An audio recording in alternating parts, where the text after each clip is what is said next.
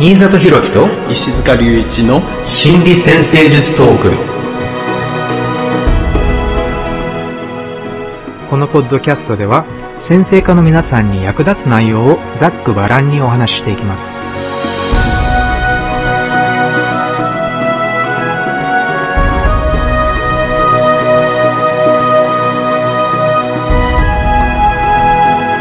はい、皆さん、こんにちは。新里弘樹です。こんにちは、石塚隆一です。よろしくお願いしますお。願いします。はい、12サインと成長の方向性シリーズ、早くもね、もうあと2つになっちゃったんですけれども、今回、水亀座の天体の成長というテーマでお送りしていきたいと思います。はい。えっ、と、水亀座、そうですね。水亀座というと、何しろ先生方たちの間でやっぱり話題になってるのは、まあ今ね、冥王星がね、冥王星が今水亀座にちょっとね、2023年にま入り始めたっていうことで、それがこう大きく時代を動かす兆しなんじゃないかっていうふうにね、結構言われて、まあ話題にはなってるんですけれども、まあこの水亀座のテーマっていうのが、個人的なレベルでも、社会的なレベルでも、これから重要になってくるんじゃないかっていうね、そういう感じを受けます。えー水亀座のテーマなんですが、えーまず、えーと、心理先生術のノエル・ティルの定義では、水亀座は、まあ、みんなのために、他人と共に革新して知性化するエネルギー。このね、みんなのためにっていうのが、水亀座は人道的なサインっていうふうにね、人道主義のサインって呼ばれてるんですけども、社会のために、人のためにっていうような感覚を表すエネルギー。そして他人と共に革新して知性化するエネルギー。この他人と共にっていうのが結構、まあ水亀座というと、やはりこうグループ活動とか集団活動とか、ちょっとね、団体との関わり、団体の中における活動っていうのがすごく強調されてるんですけれども、その性質、そして革新っていうのがね、この何かを新しくさせる。そして、集団や社会そのものを新しく進化する方向に動かしていくっていうね、革新のためのエネルギーっていうのを水亀座の強調された人たちは持っているっていうことなんじゃないかなと思います。そして、知性化するエネルギーっていうのは、えーこれは、まあ、風のサインっていうこともあるんですけれども、水亀座は、まあ、天皇星が支配星なんですけれども、やはり、こう、知性が強調されているので、こういう革新的なアイデアとかね、新しい考え方、まだ誰も考えたことがないような、または、これまで誰も思いつかなかったことを思いついたりとか、ちょっと人とはまた違った側面から物事を見る能力とかね、なんかそういう感じの意味で革新して知性化するエネルギーっていうふうに言われているんだと思います。まあ、こういったエネルギーが、まあ、水亀座にあるということで、それで水亀座の天体を出生図に持っている方たちには、必然的にこういうみんなのために何かをする、人と共に何かをする、そして革新で知性化するっていう、そういうテーマが結構大きくなってくるんじゃないかなと思います。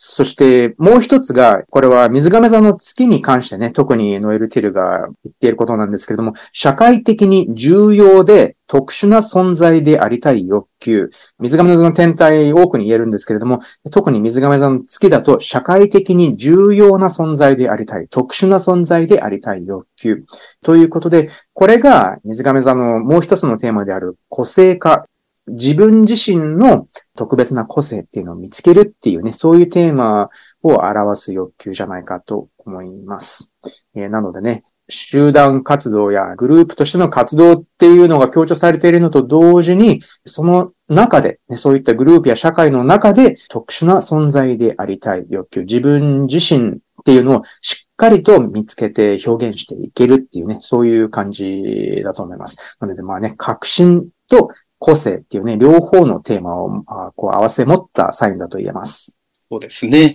この個性の尊重っていうのと、同時に集団との関わりっていうところを考えると、まあ一見ちょっと矛盾のあるようなね、ポイントにもう見えてしまうんですけど、でもこれ、あの、じっくり考えていくと、この水亀のね、独特な特徴っていうのが見えてきそうですよね。そもそもこの集団っていうのは何なんだろうか。まあ、集団で動くっていうことは何なんだろうかっていうところをね、じっくり考えてみるとね、なんか見えてきそうな気がするんですよね。うん。まず、ちょっと社会的っていうかね、まあ、マクロな視点から考えてみたいと思うんですが、ずっと昔からの見方だと、権力者とかがいて、まあ、今でももちろんいますけど、権力者層っていうのがあって、で、まあ、支配する層と支配される層っていうのがかなりはっきり分かれていたんですよね。ずっと昔から。えー、まあ、ずっと昔は、やっぱりまあ、こういう王様とかっていう存在がいて、で、権力がそこに集中していて、あとはみんな階級社会に生きていたんですね。平民がいたり、貴族がいたりとか言って、でも、ちゃんとそういう階層っていうのかな？階級っていうのがあって、で、その中でみんな生きてこなければいけなかった。ただ、それだと当然、そういう下の階級、下の階層に住んでいる人たちが、どうしても、こう、上の人たちね、あの、権力を持っている人たちの意思によって、非人道的な扱いを受けてしまう。ちょっとね、抑圧されてしまったり、無理やり何か嫌なことをさせられたりとかね、そういうようなことも、まあ当然のように起こっていて、だからもうかなり平等ではない状態だったんですよね。それが、まあ本当に人類では当たり前のようにかなり長いこと続いてきたんですけれども、で、それがまあ目に見える形で壊れてきたのが、やっぱりこういう革命が起こってきてね、フランス革命だったり、まあね、アメリカの革命だったりっていう、そういう独立運動っていうのが起こってきて、で、これ何がそれだけすごいのかっていうと、やっぱりそこまで権力が集中していた象徴的な王様としての存在っていうのが、社会構造そのものから撤廃されたんですよね。で、そこで少なくとも建前上は、一人一人の個人に権利があるんだっていうね、その、まあ、これが民主主義の始まりだと思うんですけど、民主主義っていう考え方が、まあ、その辺から、ま、始まってきた。まあ、これもね、あの、先生術の歴史を勉強している方たちは、これがちょうど天皇制が発見された時期に、こういうね、社会的な革命が起こり始めたっていうことをね、あの、ご存知なんですけれども、なので、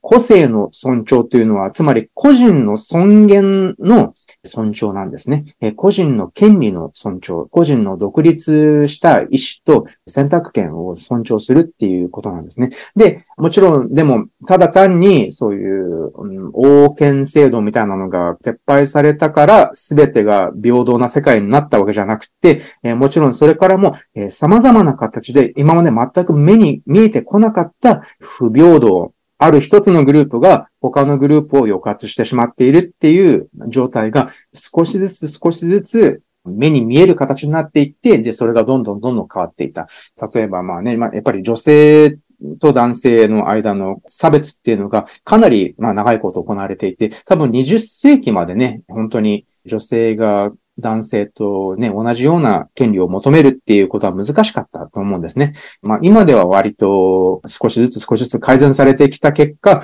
この過去の50年ぐらいでね、だいぶこう平等に近づいてきてるとは思うんですけど、でもまだそういう見えない天井みたいなのがあるのかもしれません。で、もちろん人種差別っていうのもね、まあ日本ではそんなにこう耳にしないんですが、でもやっぱり他の国では当たり前のように起こってきたことで、で、それを直していくためにたくさんの血が流れたっていうね、ようなこともあります。なので、まあこういう感じで、こう社会がそういう不平等な社会制度っていうのが、やっぱり当たり前のように存在していて、でも、みんなその中に、そのシステムの中にいる人たちはそれが当たり前だと思ってるから、ある程度気がつかないか、気がついてもあんまりこうね、見てみないふりをするっていうことが多いんですけれども、それをあえて、いや、それはおかしいでしょって言って、で、ちょっとこれは変えていかなきゃいけないんじゃないかっていうのが、まあちょっとね、水亀座の、水亀座的なこのね、12歳の中では水亀座的な役割なんじゃないかと思うんです。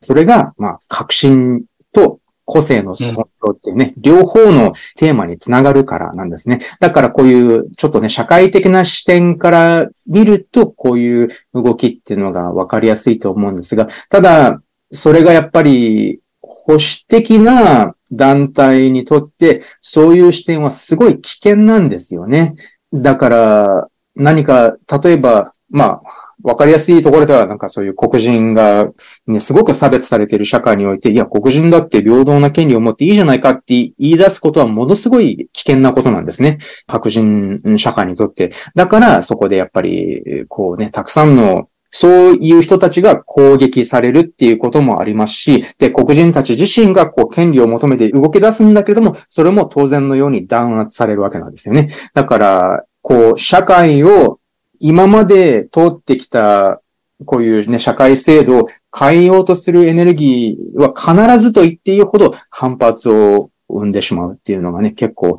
そういう宿命的なものを感じるんですけど、まあだからね、これが個人レベルにね、それをカメラのレンズをこう、焦点を合わせていくと、まあそこまでね、劇的な弾圧されるとかっていうことはないと思うんですが、それでもね、やっぱり、例えば会社っていうレベルで何か新しいことをしようって思った時に、やっぱりそれがすごく保守的な会社の中で何か新しいことをしよう。何か根本的にちょっとこれ変えていく必要があるっていうことを問題定義するような人たちが必ずしもね、歓迎されるわけではないっていうことなんじゃないかと思うんですよね。だからまあそういう意味では、なんか割とそういうちょっと個人的なレベルでもこういうね、革新と個性の尊重っていうのを大事にすればするほど、なんかそういうね、保守的なエネルギーからの、ちょっとそういう反発を受けるっていうこともあるんじゃないかとね、ちょっと考えたりしてます。そうですね。まあ国とかね、その文化とかね、そういう大きいレベル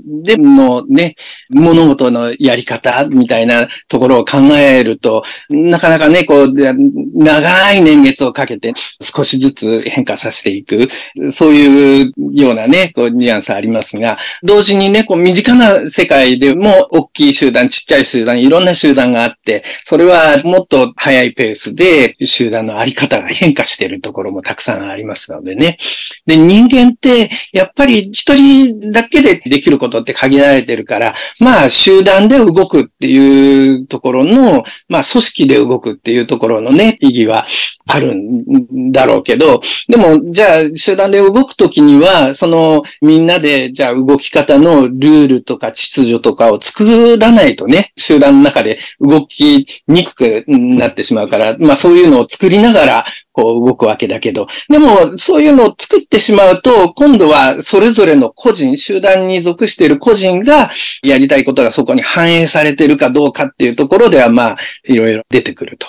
で、だから、どっかでね、その集団に属している多くの人々が、そのルールを振り返っていく。個人のね、あの自分の方向性、望んだ方向性がちゃんとそれに反映されてるかどうかっていうのをこう考えて、そこにきちんとね、みんながやってることに反映させていくっていうところの力をかける必要があるのかもしれないですけどね。だから水舐めっていうのはもしかしたらそういう集団全体を個人個人の方向性に従って全体を変えていく、そういう力をかけるみたいなところがポイントになるのかもしれないですよね。うん、なんか個人レベルだとそうですね。どんな感じかな。なんか昭和とかの会社のあり方っていうのが、会社のために尽くしなさいっていう感じだったと思うんですよ。で、会社員の方たちはみんな、だから会社のために全てを捧げなさいってで。で、まあそれでなんかちょっとね、過労死しちゃったりとかっていう、そういう人たちが結構ね、多かったと思うんですけれども、でも今は全然ちょっと感覚が変わってきていて、ワークライフバランスとかっていう言葉もあるんですけれども、まあ、例えば、こう、妊娠した女性がちゃんと子供の面倒を見るための期間がこう与えられるとかね、または小さい子供を持った社員がちゃんと子供の面倒が見られるような配慮がされるとかね。だから個人の権利っていうのが少しずつ認められてきているっていうのかな。昭和とかの話だとなんか全くそういう個人の権利っていうのをほとんど無視してしまったっていうのが当たり前のようにみんなが尽くすのが当たり前だったから誰も問題視してこなかったっていうのがあるのかもしれないけど、でも今ではやっぱり問題視されるんですよね。だからあまりにも社員のそういう個人の尊厳を無視したりとか、または個人の健康とかを無視する会社は、今はね、ブラック企業とかっていうね、呼ばれる、そういう言葉が生まれるぐらいには、やっぱり意識が変わってきているっていうことだと思うんですよね。うん。だから、そういう個人に与えられる尊厳を尊重しようっていう動きっていうのがすごく水亀座っぽいなと私は思うんですが、うん、だから、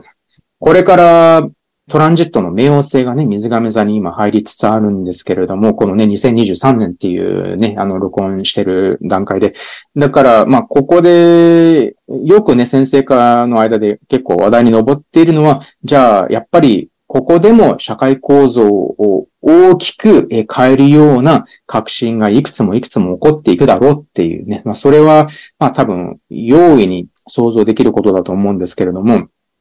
ちょっとね、まあ、心理先生術の話じゃないんですけど、でもすごく興味深いと思うんですね。そして個人レベルでもかなり影響が出てくる話だと思うので、ね、もうちょっとお話ししたいと思うんですが、例えばね、仮想通貨がね、すごく大きくなってきてると思うんですけれども、この仮想通貨、なんかビットコインとかですよね。で、これが、なんでこれが革新につながるのかっていうと、どこの国の政府もコントロールしていないお金っなんですよね。仮想通貨って。だから、日本のお金だったら日本政府がこうね、作っているわけですし、アメリカドルだったらアメリカの政府が作ってるんですけれども、だけど、仮想通貨はどこかの国の政府が作っているわけではないので、だからこれがじゃあ何を意味するのかっていうと、お金っていう力が、じゃあ個人レベルになっていくんじゃないか。なんかね、ちょっとだからそういう面白い結果が生まれそうなんですよね。ちょっと予測していない形でね、何か動きが起こるんじゃないかなと思うんですけど、あとは、やっぱりこのね、AI 革命っていうのがね、もうみんなの意識に上ってきていると思うんですけれども、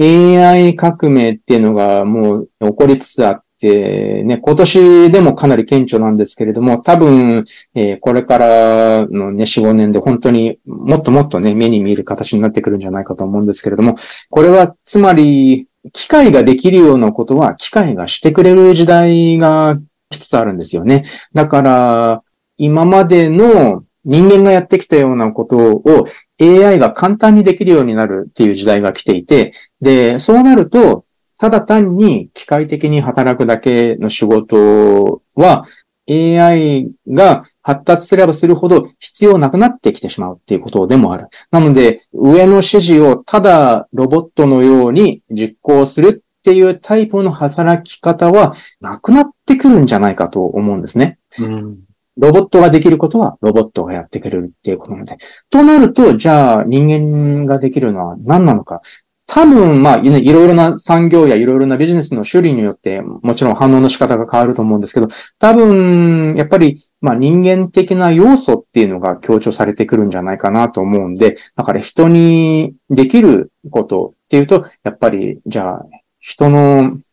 なんだろうね、これサービス、サービス産業だったらね、あの、すごくわかりやすいと思うんだけど、うん、その他のところでも、まあやっぱりクリエイティブな感覚っていうのは、やっぱり機械にはないものがあるから、じゃあそういうクリエイティブな感覚を使って仕事をしたりとか、または人のために何かをする。AI などの技術を使って人のために何かをもっと効率的に人の役に立てるようになるとかね、なんかそういう感じで社会のためになるようなことをする。なんかね、そういうふうに考えていくと多分もっともっと素晴らしいビジネスのあり方の発達だったり、科学のあり方の発達だったりっていうのが加速していくっていうことは考えられるので、だから、まあ、環境問題とかっていうのもどんどんどんどん深刻になっているので、そういう革命が必要な時代だからこそ、多分これからもっと科学の発達っていうのにも AI とかのおかげでもっともっと加速してきて、で、その結果、まあね、素晴らしいことばっかりじゃ当然ないと思うんですが、だけどやっぱり希望的なそういう素晴らしい科学の革新っていうのが起こるんだろうなっていうことも考えさせられるわけです。うん。そうですね。まあでも、だから、AI、コンピューター、ロボットができないような部分で、人間のいろんな文化っていうのが深まっていく必要もありますよね。うん。だから、そうなると、あれですよね。いろんなところから、まあ、それこそ、その教育のあり方とかね、それぞれの文化の中でのお互いの一人一人のコミュニケーションのあり方とかね、そういうところで、いろんな工夫が必要になってくるかもしれないし、まあそういうところで人間的な進化っていうのかな、社会の中でね、それが深まっていくと、いけるといいですよね。そうですよね。うん。本当にそう。あるいは、まあそういうのを、こう、一人一人が少しずつ責任を担って動かしていってるんだっていうところを、こう、それぞれ自覚して進んでいきたいものですよね。ですよね。さて、えー、そうですね。じゃあ、もうちょっとね、社会的なことについてもちょっとね、考えてみたんですけれども、もうちょっとね、心理的な、水亀座の成長のテーマとは、まあ、どういう感じかっていうことをね、もうちょっと、ちょっとお話ししていけたらと思います。そしてそれから、今回ね、皆様からいただいたご質問、ご相談などにも答えながら掘り下げていきたいと思います。えっとですね、まあ、いくつか水亀座のテーマがあるんですけれども、まず一つは、自由とかね、独立っていうテーマがあると思うんですが、これは、じゃあ何から自由なのかっていうね、何から独立するのかっていうことをちょっとね、考えてみたいと思うんですけれども、まず、こういう社会とか集団とか団体っていうことについて考えてみるんですが、大体の集団っていうのは必ず暗黙のルールとか慣習とかが存在するんですよね。で、まあ一番小さいレベルではこれは家族っていう集団が一番小さい集団だと思うんですけど、で、この家族っていう集団の中でも独特の常識っていうのが共有されているんですよね。で、だから私たちは家族全員こういう考え方をする。この一家の一員だったらこういう考え方をする。またはこういう発言はしないとかね。なんかそういう感じの暗黙のルールみたいなのが存在したりします。で、えー、よくあるパターンとしては、例えば、すごく問題のある家庭に育った場合、なんか、例えば、こう、喧嘩が絶えない家庭があったりとか、または、ちょっとね、虐待的な言動や行動が目立つような、そういう家庭に育った場合、でも、家庭の中ではそれが当たり前なので、そういう常識として子供は捉えてしまうんですよね。で、それがちょっと大きくなってきて、他の子供たちの家とかに遊びに行って、で、全然なんか違う環境に触れた時に、あれ？私の家族っておかしいんじゃないか？って思ったりする瞬間が来るわけです。で、そうなった時に、じゃあ、暗黙のその家族の常識を受け入れることができない状態が来るんですね。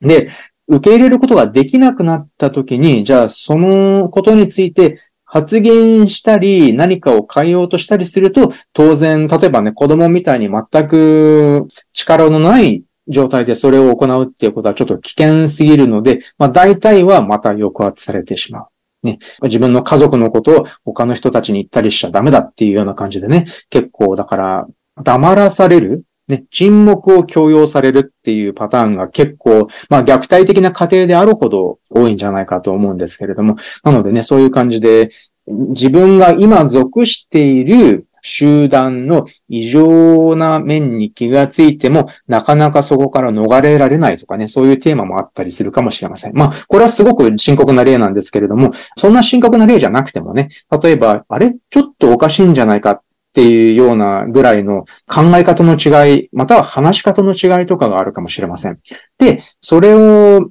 常識として捉えるんじゃなくて、あえてちょっと疑問に思ってみる。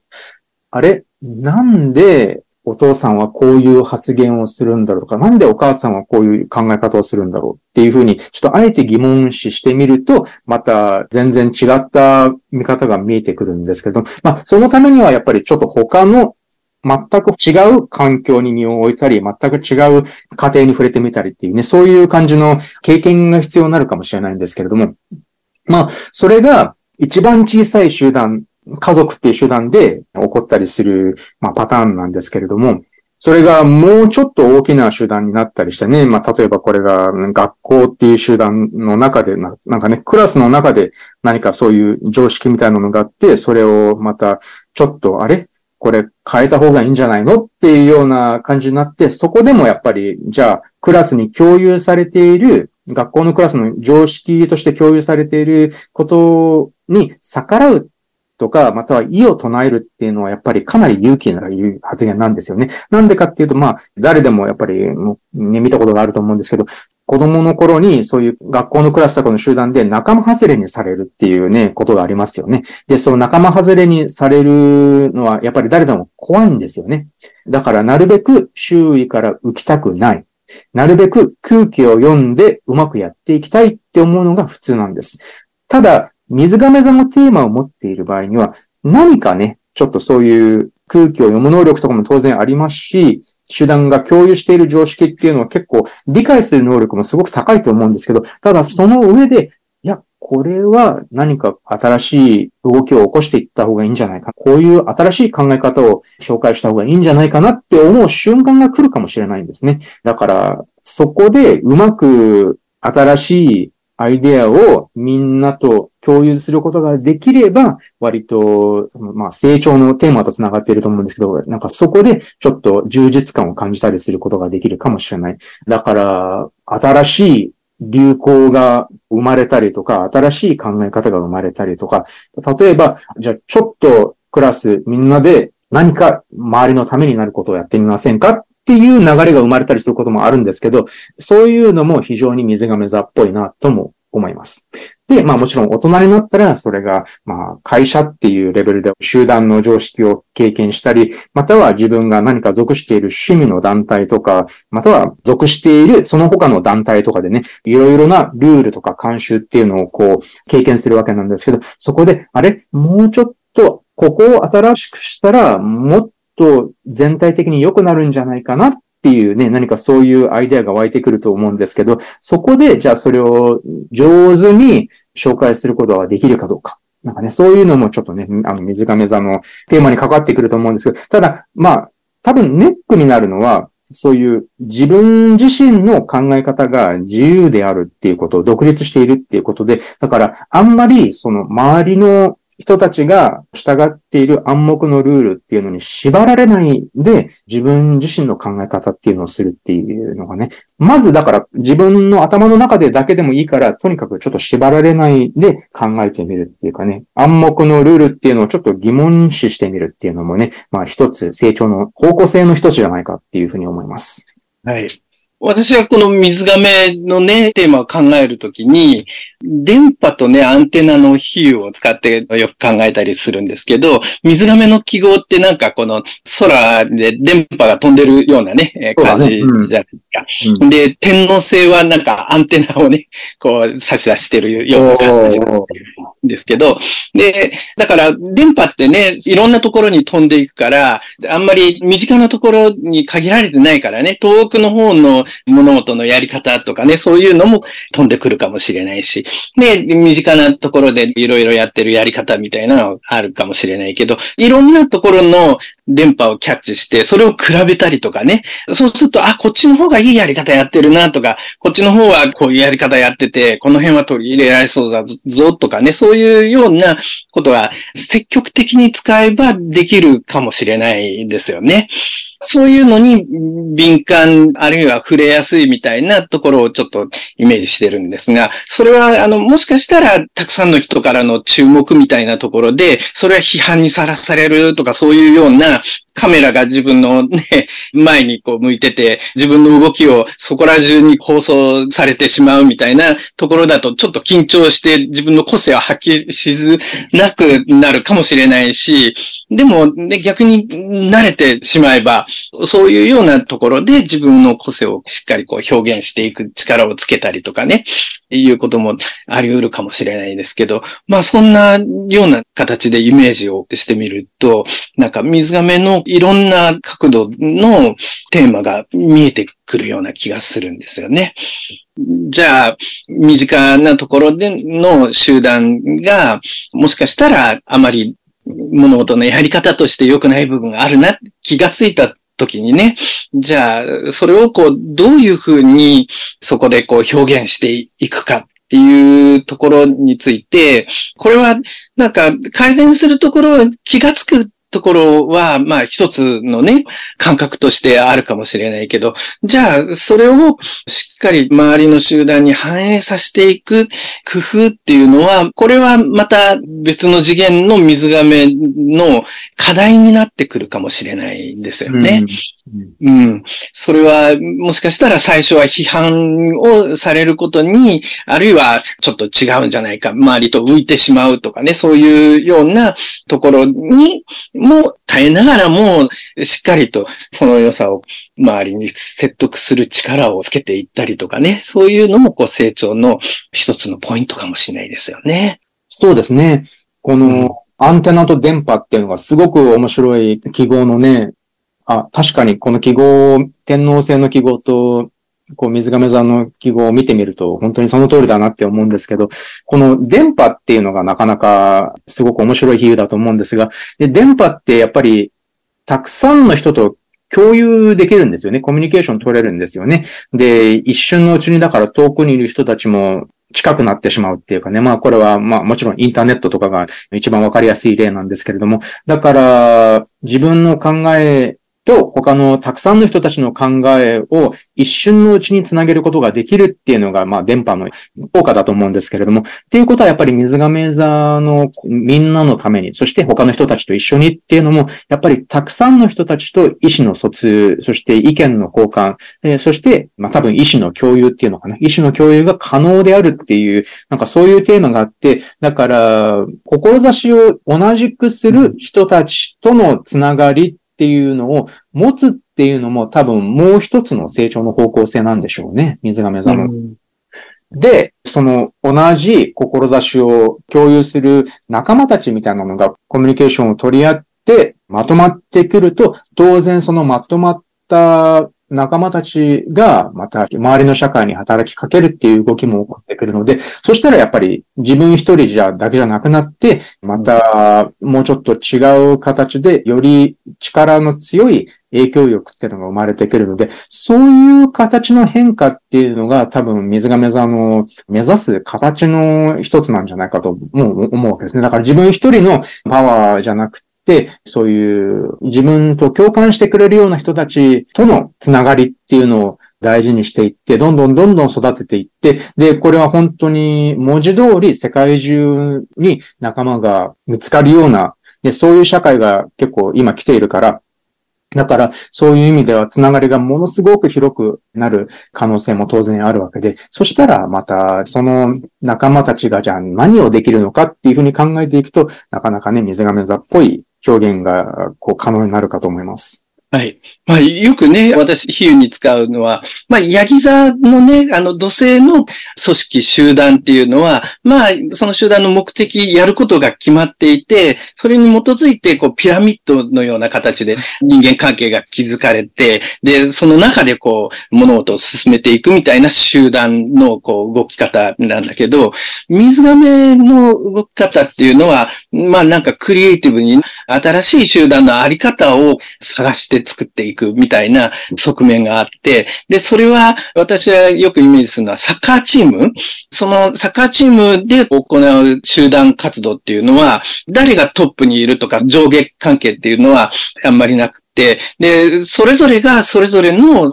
個性を尊重していきながら、そので、ボールがこう、どこに行ったかによって、その必要な能力をそれぞれの個人が発揮させながら、でも横の連携で集団活動をしていくみたいな、このネットワークみたいなね、それが重要な鍵になるっていうふうに感じているんですが、だから今の同じ目的を持つ者同士がこうネットワークを組みながら目標に向かって、それれぞれの個性を活かしながら努力をしていくみたいなところはとっても水亀の動き方っていうのに通じるんじゃないかなって気がします。うん本当にそうですよね。横の連携とかね、ネットワークっていうのが多分重要な言葉なんだと思います。まあ、あれですよね。例えば先生術とかっていう、まあ多くの人にとってはこれ趣味なんですけれども、その趣味一つを取ってみたとしても、やっぱり先生術っていう同じ興味を通じて世界中の人たちがつながるっていうね、つながれますからね。で、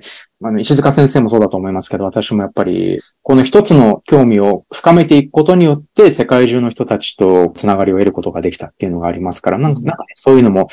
横のつながりとかね、ネットワークっていうことですよね。はい。ねあとは、そうですね、もう一つは、水亀座は、これ、日本であんまり言わないかもしれないんですけど、ただ、うん、なんか西洋では当たり前のように言われるんですけど、水亀座はクールな感じのするサインだっていう一つのね、あの、言われ方をするんですけど、だから、あまり感情を表に出さない、ちょっと detached っていう言葉がよく使われるんですけど、ちょっとだからクールな感じの人格だっていうふうに言われることが多いんですけれども、なので、これについてね、ちょっとまた考えてみたかったんですが、まず、風のサイン、つまり社交的なサインである水亀座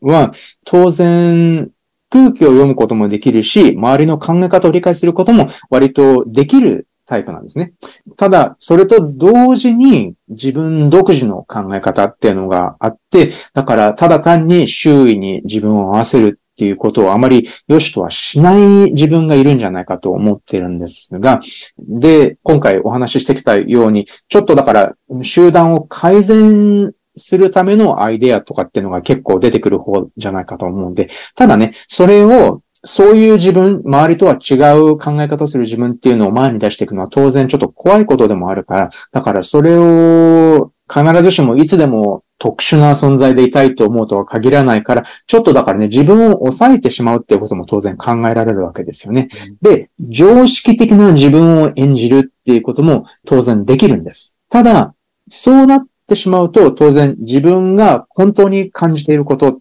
本当に情熱を持って感じていること、思っていること、信じていることとかっていうのをなかなか表現しないまま人間のいろいろな社会の中で社会の一員として暮らしていく。それはつまりちょっと仮面をかぶって生きているような感じがするかもしれない。なので、そこでもしかしたらちょっとあんまり感情を表さずにクールな感じがするっていうふうにね、そういうふうに言うのかもしれません。なのでね、本当はかなり強い情熱とかっていうのを持っていると思うんですけれども、ただその方向性があまりにも周囲から浮いてしまうなって自分自身で思っている場合に、それをちょっとね、抑えてしまっているがゆえに、なんかそういうちょっと一歩離れたような感じを周りに与えてしまうのか。そういう表現もあり得るのかと思いました。はい。まあ、この水亀座、まあ、ヤギ座の時もね、その感情を抑えるっていうテーマ出てきましたが、まあ、ヤギ座、水亀座は、カニ座、獅子座と反対側のね、オポジションのところにあるっていうのももう一つ、その要因っていうのは考えられるかもしれないですけどね。でも、まあ、あの、それらをこう、しっかり統合して、適する形で表現できるようになっていくみたいなところが、とっても重要なんでしょうね。ね。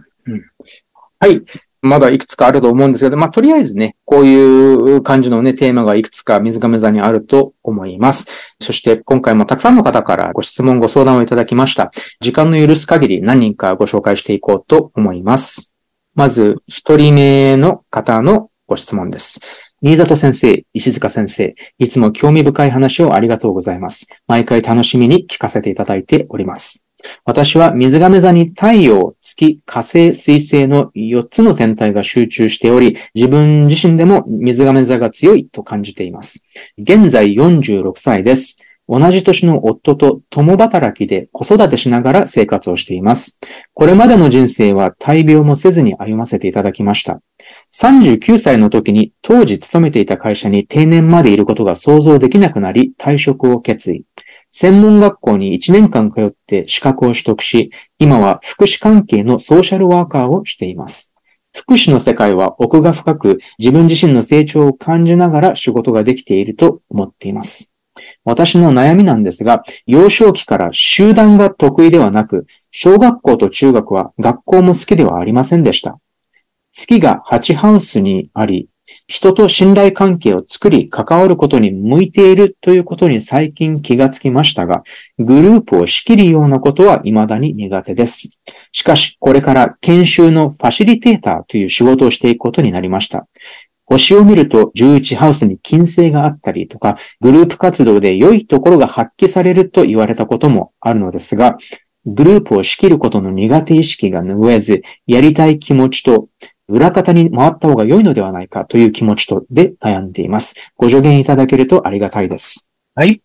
まあ、水亀のテーマが強調されていて、で、集団がちょっと苦手だっていうことですよね。あの、水亀のテーマっていうと、今、あの、職業を変えて福祉関係のね、ソーシャルワーカーをされているっていうことですが、まあ、この福祉っていうのも水亀のね、人の役に立ちたいっていう、そういう動機をね、叶えていく場としてはとってもね、適している場に行かれているなっていうふうに感じます。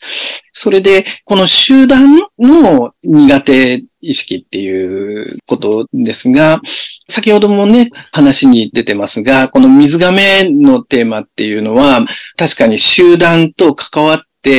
特にその集団で動いている動きをみんなで状態を改善していくっていうところがポイントになるかもしれないんですけどね。だからそういうような動き、それも集団の中で個人個人の特徴を尊重しながら、それをこう活かしながらみんなで動いていく、そういう状況を作っていくっていうところがポイントになると思うので、これからファシリテーターっていう仕事ををされるっていうことですが、まあ、ファシリテーターっていうのも参加をしている個人個人を尊重しながらね、全体の動きを作るっていうところで考えれば、その水亀の焦点っていうかな、意識をとってもこう、役立っていることができる対象じゃないかなっていうふうに感じるわけです。で、ただ、じゃあ、この苦手意識っていうところを考えたときに、そもそも、その、集団っていうのを考えたときにね、特にちっちゃい頃は、集団のあり方に合わせて動くことを求められる場面っていうのが、とってもたくさんあったんじゃないかなと思うんですよね。で、そういう時に、水亀のテーマを持っていると、集団でやってるやり方をちょっと変えてみるといいんじゃないか、こういうふうに改善するといいんじゃないかっていう提案をしたくなる。でも、もしかするとね、その属している集団によっては、なかなか今のやり方を変えるっていうことをね、好ましく思わないようなね、ところも多いかもしれないから、特にちっちゃい頃は合わせることを求められる状況が多いので、だから、その合わせなさいよっていうような方向の力がかかる。それは自分のそういう表現っていうのかな。それを抑えた方がいいっていういう風な力がかかってね、その、ああ、これを抑えた方がいいんだっていうような意識っていうのが、あるいは感情の動きっていうのがね、蓄積されていっているかもしれないな、というところがあります。でも、今大人になって、特にこのファシリテーターのような形の仕事っていうのは、必ずしも既存のルール秩序に合わせる集団のね、合わせて動くっていうところだけじゃなくって、特に、ねここでグループ活動している時の、それぞれの個人の個性をうまく尊重しながら全体をこう見ていくっていう、これは結構ね、あの、水亀の力をとっても発揮を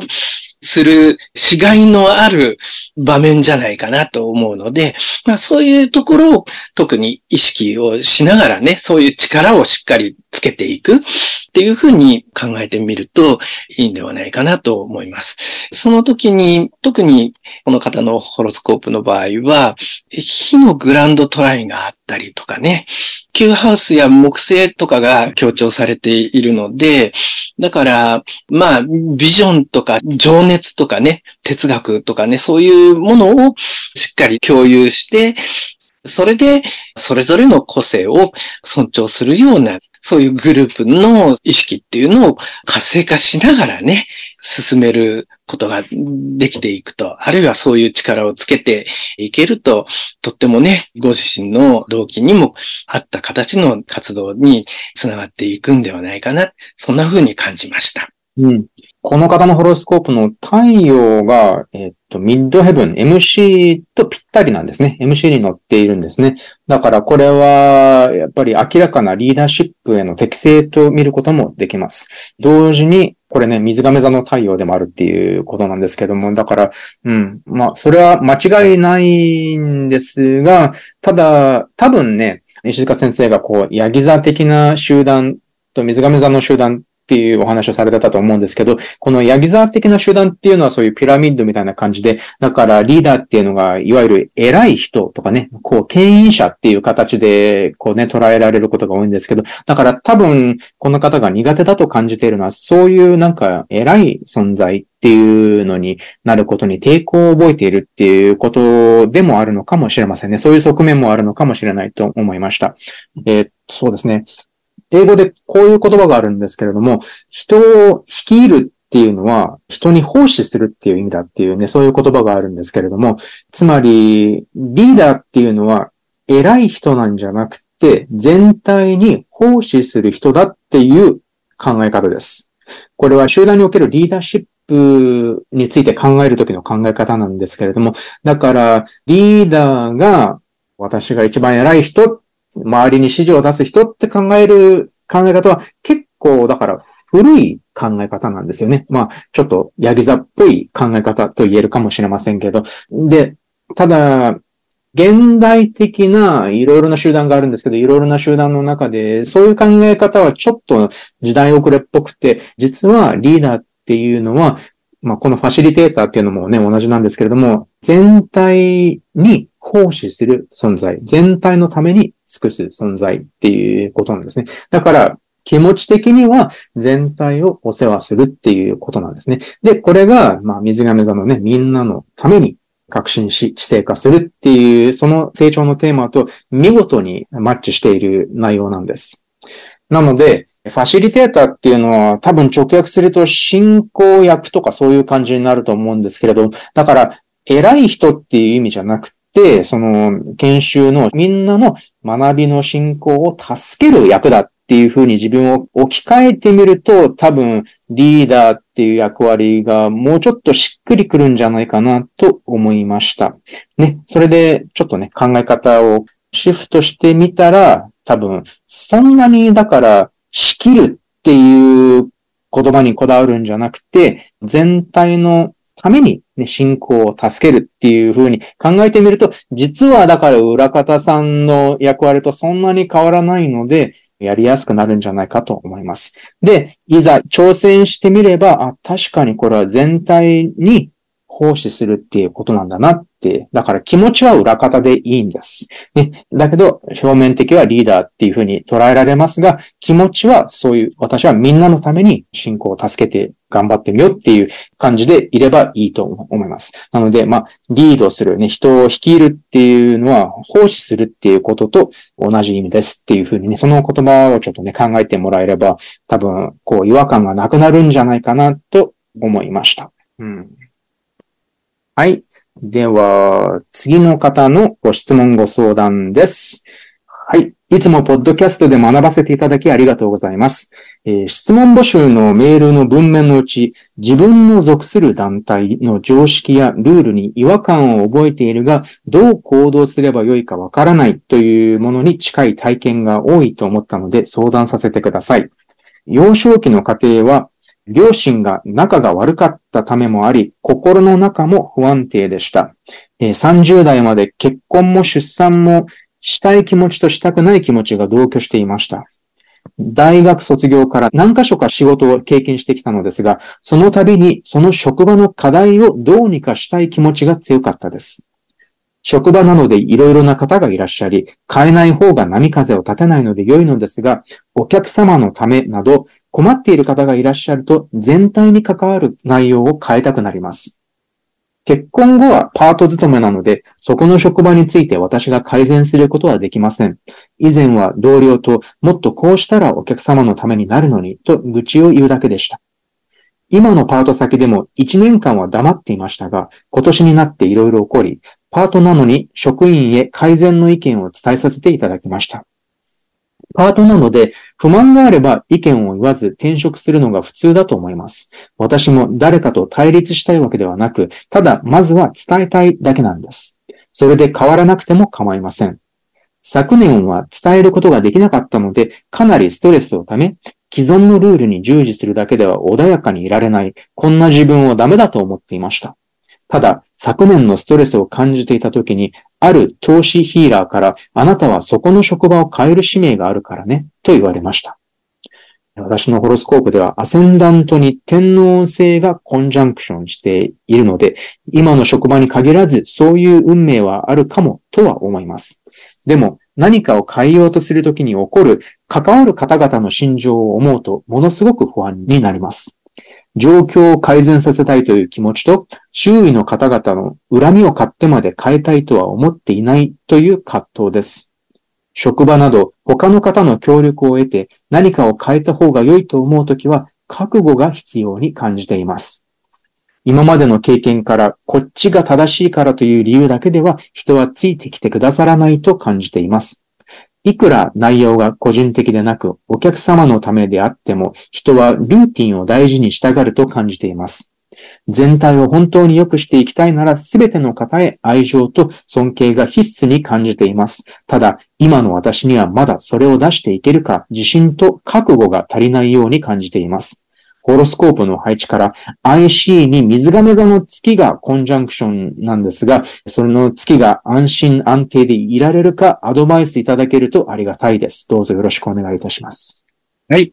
えっ、と、この方も水亀のね、集団でやってるやり方を改善したい。まあ、その改善点を見つける感覚っていうのをこう、強くお持ちで、それの扱いについてね、悩んでおられるようですが、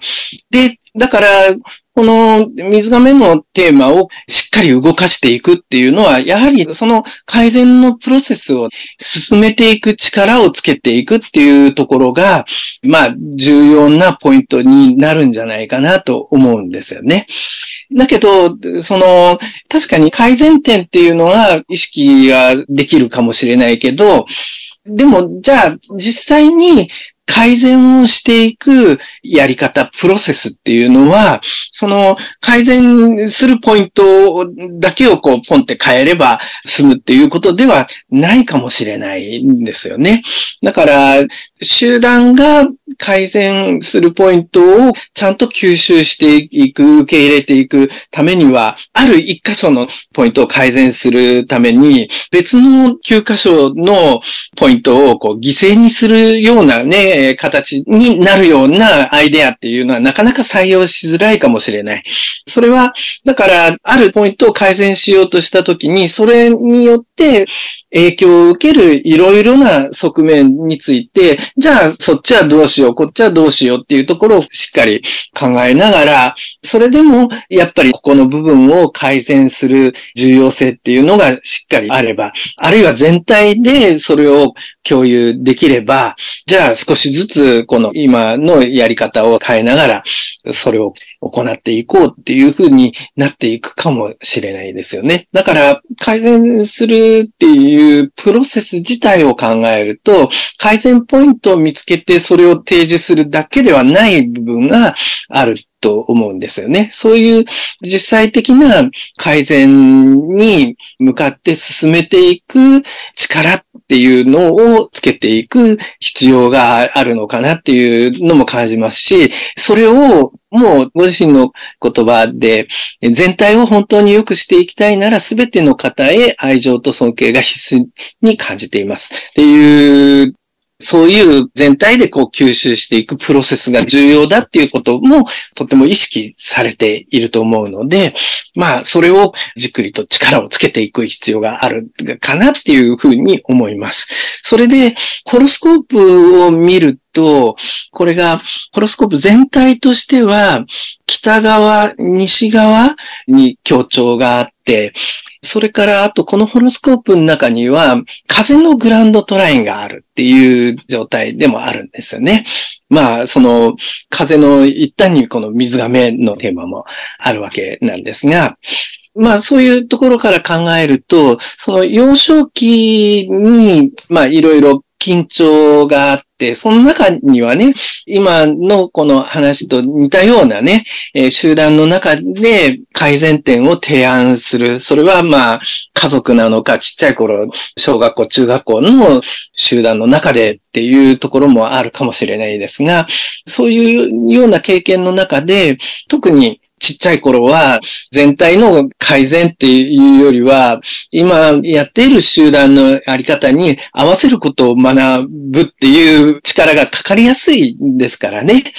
そういう中で自分の改善点っていうのがなかなか分かってもらいにくい、そういう経験をされているかもしれない。その中で、まあ、北半球の方にね、協調があるっていうことは、表に出てって、集団全体の改善を、改革を引っ張っていこうっていうよりは、引っ込んでいた方がいいなっていう姿勢を取る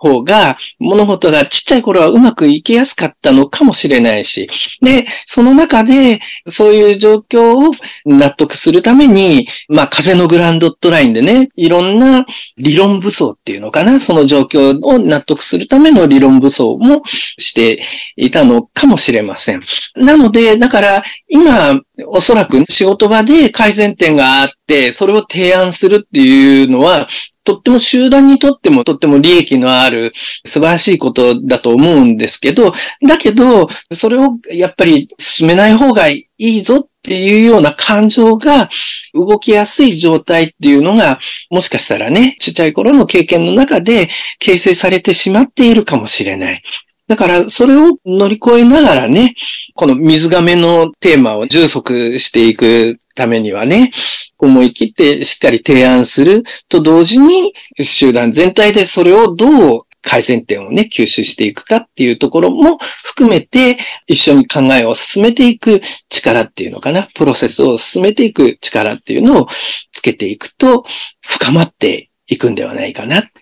そんな風に感じました。うんこのね、天皇星がアセンダントにコンジャンクションっていうのがすごく特徴的だと思うんですが、まああとね、水亀座の月が IC にコンジャンクションしているっていうのも、これはやっぱりちょっと、まあ重複した意味を持ってるのかなって思うんですけれども、やっぱりそうですね、変化のきっかけとなれっていうふうになんかね、ホロスコープが伝えているような気がするので、ただね、それをなんか、こう、うまく伝えられない。じゃあ、今おっしゃっていただいたように、伝える力をつけるっていうことがね、やっぱり一つだと思うんですが、あとね、これはなんかまあ、具体的なお仕事の内容とかがわからないので、一概にはもちろん言えないんですけれども、この天皇性がね、アセンダントにあるっていうことは、自分自身が、自分自身の表現が、そのものが変化をもたらすきっかけになるっていうね、そういう自分であれっていうことなんじゃないかと思うんです。これはもう本当になかなかね、難しいテーマですよね。ただ、例えばね、これはお話を見ていて思ったんですけど、自分自身がこれ多分ガンジーか誰かの言葉なんですけど、自分自身が自分の見たい変化となりなさいっていうね。だから、何かの変化を見たいと思ったら、自分自身がまずその変化であるようにしなさいって。これってつまり、自分でコントロールできる仕事の内容があったとして、じゃあそこで何か、あ、もうちょっとこの会社こういうふうにすればいいのになって思ったら、じゃあ、まず自分で、じゃあそれを本当にそういう改善したバージョンの自分でいられるかどうか。そういう形で仕事をすることができるかっていうことなんだと思います。まあもちろん仕事の内容が分かっていないので、ちょっとね、可能かどうかは分からないんですが、ただ多分そういう状況っていうのもあると思うので、だから、まず自分自身が自分が実現したい変化の良い見本、良い例となることができるかっていうのが一つの問いかけかなと思います。そうですね。うん、まあ、そんな感じかな。だからね、まあ、とても強力な、うん、暗示のある出生図なので、やっぱりこれはね、何もしないっていうのはかなりストレスが溜まると思うから、うん、そうだね。まあ、あの、ご本人の文章にもちょっとね、とにかく、まあ、発言できれば、実際に変化につながらなくても、とりあえず、なんとなく、ちょ、発言できたっていうことで気持ちが楽になるっていうのがあるっていうこともおっしゃってるんですけど、まあ、それでも、うん、この天皇制の配置は、多分自分自身のね、パートなんだけれども、自分自身がやる仕事の中で、ちょっとそういうふうにいい変化を出していけるっていうことなのかなと、ちょっとね、思いました。まあ、あの、実際に可能かどうかはわからないんですけれどもね、自分自身がいい見本になれるかどうかっていうことをちょっと考えてみました。うん、そういう感じです。はい。えっ、ー、と、では、次の方のご質問です。えー、っとですね、えー、この方の場合はですね、属する集団に関する違和感っていうことなんですけども、この場合、この方の場合は、自分の属する集団を家族というふうに考えてみると、水亀座の火星がちょうど IC に乗っかってるんですけど、IC にある水亀座の火星なんですが、その天体の暴走を抑えるのに大変なくらい活用しているのではないかと思います。私の義理の家族には太陽の水亀座の人が多く、そして私の主人はアセンダントが水亀座にあります。さらに私以外は全員外国人です。なので外国人の義理のご家族をお持ちということで、しかも水亀座の方たちが多いらしいですね。なので外国人の義理の家族の常識とかルールに違和感を覚えることがあるんですが、どう行動すればよいかわからない。そしてこの外国人の義理の家族の期待に沿うように行動しているんですが、ただ自分の人生が本来の日本人としての自分とはかけ離れてしまっていると感じることもあるとおっしゃっています。そして自分の思ったことを発言することで周囲から浮いてしまうということもあるようです。なので、今は開き直ってもう必然的な結果かもしれないと開き直っているんですが、ただこの暴走しがちな火星をどういうふうに水亀座的な視点で制御できるのか、その術を身につけたくご相談をいただいています。はい。まあ、水亀の表現っていうところで、まあ、これは外国人の義理の家族。だから文化がね、その自分の育った文化とは違うような環境の中で自分をこう表現をするっていうテーマで、まあ、ちょっとね、いろいろ、まあ、暴走しながら模索をしているようなお話ですよね。ホロスコープを見ると IC4 ハウスのカツプ付近に火星があって、で、これはちょっとね、メジャーアスペクトあるんですが、ちょっとオーブ広めで緩かったりとか、セクサイルとかね、そういうのはあるんだけど、広めで、オポジションとかスクエアはもう広めで緩かったりするので、だから私は結構この火星はノーアスペクトに近いような動きをするんじゃないかなっていうふうに思っています。で、まあ実際今経験されている環境の中でね、ちょっとノーアスペクトっぽく動いている様子がある。それはもしかすると水瓶のね、テーマなので、だから自分も周りもそれぞれの個性を表現しながら動きながら、それでも全体でネットワークを組んでいく、協力をしていくみたいな感じの状況を作っていく、そういうテーマがあるんではないかな。そして、その火星はオーブ広めですが、月とか金星とかとオポジションスクエアになっていくので、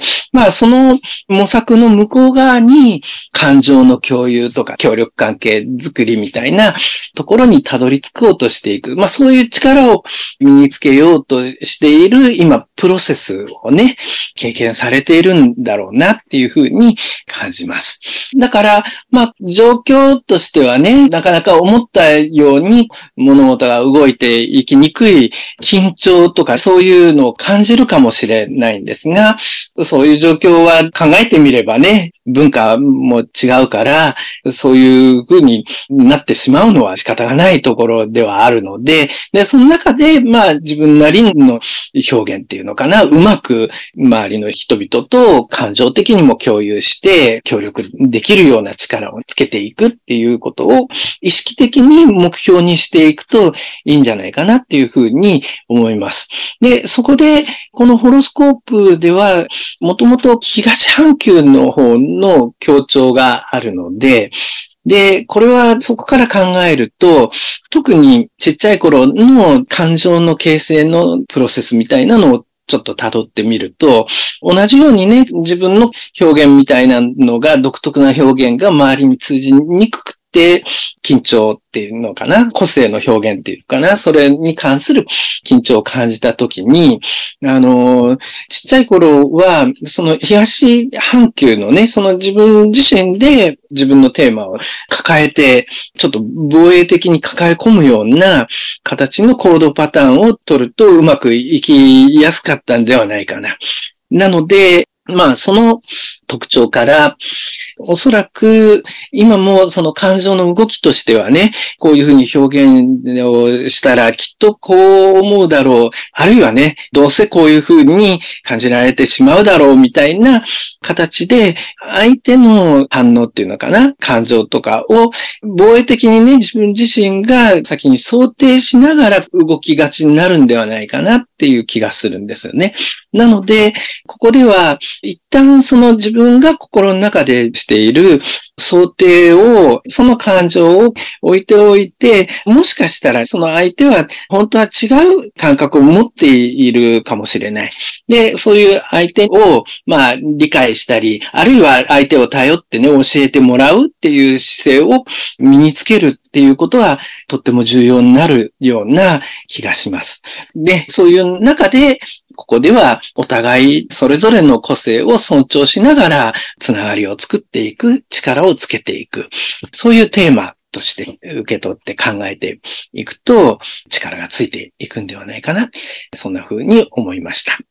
うん、そうですね。この水亀座の火星と獅子座の月が、まあ、緩めだけど、オポジションを形成している。そして金星がまた緩めのスクエアを形成しているっていうことなんですけれども、うん、そうですね。まあ、オポジションでよくありがちなのは、自分のちょっと嫌な面とか抑圧されている面とかを相手に投影してしまうっていうこともあると思うんですが、だから、この、まあね、詳細がわからないので、ちょっと何とも言えないんですが、この義理の家族の方たちの常識やルールに違和感を覚えることがあるとすると、じゃあ、どのようなポイントに違和感を覚えるのかっていうのが多分一つあるのかなと思うので、例えば、このね、東半球の偏りから見て、だからあんまりだからね、自分を出せないような環境で育ってきた、この方がね、育ってきたんだとしたら、そこでもし、だからその義理のご家族の方たちがもっともっとだから自分をこう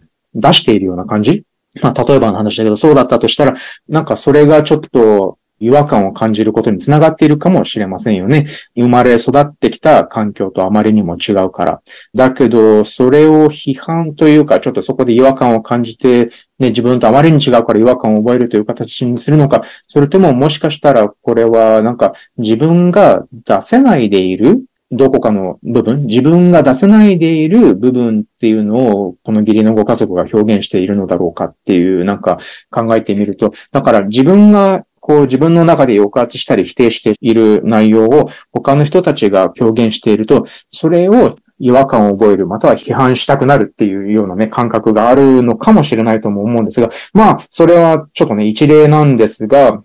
あとは、この方のホロスコープは、まず火星が IC にあるっていうこと、水亀座なんだけど、水亀座なんだけど、火星が IC にある、軸に乗っている。そして、太陽は伊手座、月は獅子座なので、結構激しい自己主張やエゴのエネルギーっていうのが強いんですよね。だからそれを出せないでいるっていうのは、この東半球のね、あの偏りで、もしかしたらだから出せなかったのかなと私は勝手に想像しているんですけど、出せないでいる状態っていうのは非常によろしくないので、だからもしかしたらこの人が暴走って呼んでいるのは、なんかそれを出そうとして努力しているっていう、なんか無意識のうちにね、何かそういう努力されているのかもしれないと思うんですが、まあでも、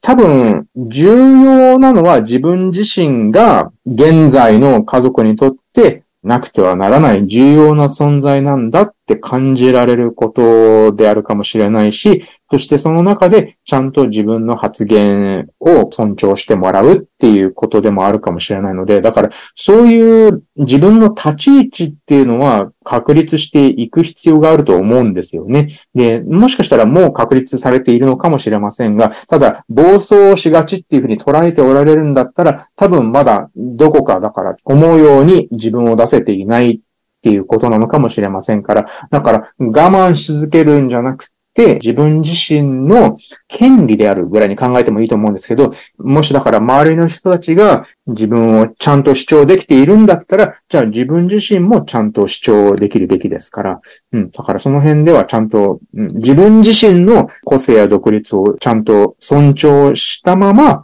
相手のことも尊重していけるようになったら、それがベストだと思うんですけど、ただ、もしだから、本当に心理的な投影が起こっている場合は、それが難しくなるんですね。自分が否定している部分を相手が表現していると感じるので。だから、まず、本当に見ていて違和感を感じる嫌な部分があったら、じゃあ、その部分を自分の中にちょっと探してみるっていうのも、この IC に火星があるっていうことの、ね、一つの掘り下げるポイントなのかもしれません。と、えー、そう思いました。火星が愛しにあるっていうことは、掘り下げるとどこかで面白くない、ちょっとね、怒りを感じている自分っていうのがあるっていうことかもしれないので、なんかね、そこら辺は、まあ、あの、水亀座のテーマっていうよりは火星 IC のテーマになっちゃうんですけれども、でもそういう部分もちょっと考える価値はありかなと思いました。はい。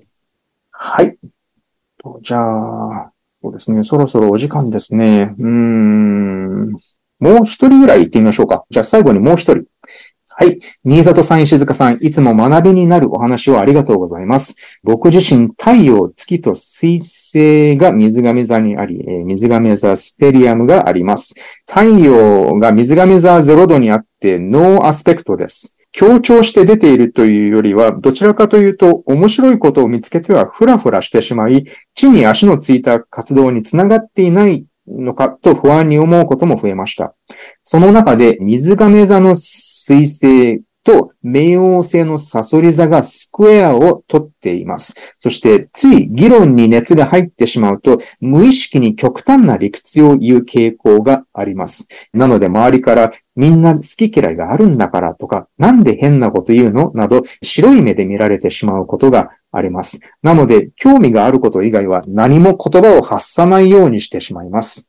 先生術のセッションをしても、この方は先生家なんでしょうね。先生術のセッションを行っても、厳しい目を向けて、話し方も伝え方も痛みを感じさせているのではと思ってしまい、当たり障りのないところに執着してしまいます。これはつまり、ご自分自身に厳しい目を向けてしまっているっていうことなんでしょうね。そして、僕自身の力不足もあると思いますが、同じ頃に起業を志した仲間たちは、起業がうまくいき、家族との幸せな生活を見てしまうと、自分自身の努力不足でどんどんこの差が開いてしまうのかと考考えると、胸が痛い思いでいっぱいです。また、MC が水亀座8度にあるので、冥王星が水亀座0度を通過し、向かっていく中で学びや成長につなげていくために意識した方がいいポイントや気になるところがあれば、ぜひ教えてくださると幸いです。はい。水瓶のテーマをお持ちで、特に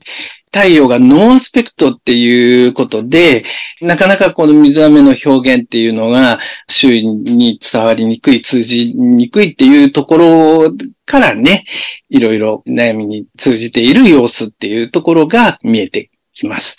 私はこのノーアスペクトの成長のプロセスですね。これを考えるときに、よくね、うさぎと亀の物語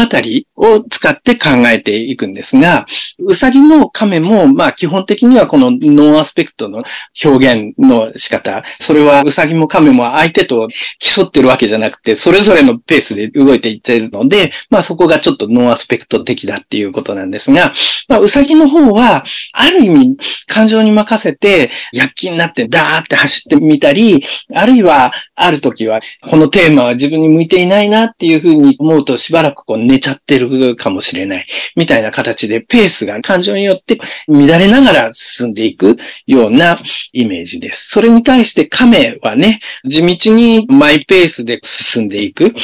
これ、ノンアスペクトはどちらにしても自分自身で表現、特にこの場合は太陽の表現だから、自分独特な水亀のテーマの発信について、これ、最初のうちはなかなか周囲から思ったような反応がないと、まあ、うさぎのような反応になってしまうかもしれない。躍起になって一生懸命やってみたり、あるいはあんまり、まあ、当たり障りのないようなところで収まって、波風立てないようにしておく。それは、まあ、うさぎは寝ちゃってるような様子かもしれない。んですが、でもだんだんと意識的に狙って表現していく、そういう経験を繰り返していく中で、あ、こういう場面ではこういうふうに表現すると相手にだんだん伝わっていくんだな。あ、こういうところではなかなか伝わりにくいな。意識的に見分けながらね、自分の表現っていうのを模索をしてみると、アスペクトがある場合はね、ソフトアスペクトだったら、あ、それは素晴らしいですねって反応はがあるから、あ、こういうふうに表現すればいいんだ。あるいは、ハードアスペクトだったら、あ、それはちょっとっていうようなね、反応にあって、あ、こういう表現は控えた方がいいなとか、もっといい表現をこう工夫をするような、まあ少なくともその方向を見つけるきっかけが提示されるような感じかもしれないですが、ノーアスペクトの場合はね、それをこう自分で探して見つけていくような、そういうテーマがもともと自分の中にあるんだっていうふうにちょっと考えてみるといいかもしれないですよね。で、そういうふうに意識的に自分の表現を自分で身につけてるんだ、探してるんだっていうふうになると、どっちかっていうと、亀のようになって、まあ、ある時に相手の人はあんまり反応しなかった、こういうふうに思ったように受け止めなかったって言っても、まあ、そういうこともあるさって言って、自分なりの表現をさらに、じゃあこういうふうにしてみよう、ああいうふうにしてみようっていうふうに落ち着いて意識的に狙っていろんな工夫を、じゃあ次はこれをやってみよう、あれをやってみようみたいな形でね、そのやり方を今探しているんだ、身につけようとしているんだっていうところの意識があれば、そんな形でね、そうすると失敗っていうかうまく反応が来てないこと自体が方向を見つけるガイドになるから、それをしっかり受け止めながら前に進んでいくみたいな感じになっていくんじゃないかなと思うんですよね。まあそういうテーマを持っているっていうことをどっかで自覚しながら自分なりの工夫をしてみるといいのかもしれないですよね。まあそれが水性冥王星のね、力強い表現っていうところの使い方っていうのかな。そういうところにも浸透していくと深まっていくような気がします。そんな風に感じました。はい。そうですね。このうさぎと亀の比喩がね、とても素敵だと思いますね。確かにね、このペレグリン、まあ、ノーアスペクトの太陽っていうのが、ちょっとね、周囲との連携を取る際に、いまいちだからこう、周囲のことを理解できないとか、または周囲にあまり理解されないとかってね、そういう経験になりがちかもしれないっていうのはあると思うんですが、ただ、やっぱりそこで、そうですね、本当に、まあ、うさぎのように、こう、ただ、がむしゃらに走り回るのではなくて、亀のように、まあ、辛抱強く自分で正しいと分かっていることをコツコツと行っていくっていうのは、とても良いアプローチだと思います。まあ、これちょっとね、出生データがわかんないんでわかんないんですが、水亀座の MC だったら多分、大志座のアセンダントなんじゃないかなと思うので、大志座のアセンダントっていうとね、やっぱりこうコツコツとゆっくり何かを築き上げていくっていう印象もあるので、あむしろね、そういう形を自分のアイデンティティに取り入れていくっていうね、そういう方針がまあいいのかなとも思います。そして、冥王星水星のスクエアなんですが、これもまあ極端な理論というよりは、まあ、説得力なんですよね。あの、これはね、ノエル・ティル曰くね、まあ、コミュニケーションの力をつけていくっっていう示唆がある、まあ、ね、アスペクトなので、なので、まあ、それを、まあ、水星が水亀座、つまり、まあ、革新的な、まあ、視点なんですけれども、それをいかに説得力のある形で表現できるかっていうことなんだと思います。まあ、もちろん説得力を備えるには、当然、周囲との理解を深めるっていうこともあるんですが、まあ自分自身に、まあ、意見を言うだけの基盤が必要になってくるので、そこで、まあ例えば勉強をしたり、またはコミュニケーション能力を磨いていったりっていうね、そこが、まあ、もしかしたらコツコツと何かを行うっていうことなのかもしれませんが、うん、で、あとはそうですね、まあ比較、他の人と比較して、あ置いていっていかれてしまうなっていうのはなんかね、ちょっとね、辛い見方だと思うんですけれども、まあこれもそうですね、ノーアスペクトの太陽ということで、やっぱり自分には自分の特別な道があって、それをこうね、コツコツ歩んでいくことで、やっぱり自分なりの物語が開けてくるっていうふうに考えた方がいいのではないかなと、そういうふうに思います。結構ね、個性豊かなホロスコープなんじゃないかなっていう印象を受けるので、まず自分の、まあ、運命っていうんですかね、自分の運命がどういう方向に向けられているのか、自分の成長がどういう方向に向かっていきたがっているのかっていうのをちょっと考えて、それを大事にコツコツ進めていくと、多分、割と、今、直面している問題が解決しやすくなって、多分これコミュニケーションの問題なんですけど、それが解決しやすくなって、そこから多分この水亀座らしさっていうのかな、水亀座の成長の方向性っていうのがだんだんだんだんかっちりハマってくると思うんですよね。これはつまりグループとか集団での活動とかっていうのが、コミュニケーション能力がこう磨かれていくにつれて、だんだんだんだん良くなってくると思うんです。で、そしたら、そういう横のつながりやネットワークっていうのが広がっていく上で、多分またね、いい出会いとかね、いい友人関係とかっていうのがまただんだんできてきますから、そういう感じで、また自分なりにとても良い関係っていうのがだんだんね、他の人たちとも築けていくようになると思うんです。が、ただ、今直面しておられる問題は多分自分が今どこを目指して成長をしようとしているのかっていうのをはっきりさせて、そこに向かって、まあね、亀のようにコツコツ勉強するなら勉強をする。何かこうちょっと技術を磨くんだったら技術を磨くっていうふうにね、考えていくといいんじゃないかなと思いました。という感じですね。まだあったんですけれど、まあ、今回はこのぐらいにしておこうと思います。ね、まあ、水亀座のテーマはやっぱりね、集団との関わり、そして、その上でなおかつね、自分の個性、そしてまあ、他の人たちの個性や個人の自由っていうのを大事にするっていうことでもあるっていうお話をしたんですけれども、まあね、やっぱり集団との関わりっていうのは、まあ、誰にとってもものすごい重要なテーマですから、まあ、ここでね、まあ、水亀座の天体がホロスコープにある人にとっては特にそうだと思いますし、まあ、なくてもやっぱり、こうね、水亀座、そして天皇星を通じて、こういった、まあ、革新とグループと個性との関係性っていうのは感じるものだと思います。まあ、なのでね、まあ、皆さん、まあ、今回お話ししたテーマや内容がね、水亀座の天体の成長につながるヒントになればね、とても嬉しいです。はい、今回も最後までお聞きくださりありがとうございました。どうもありがとうございました。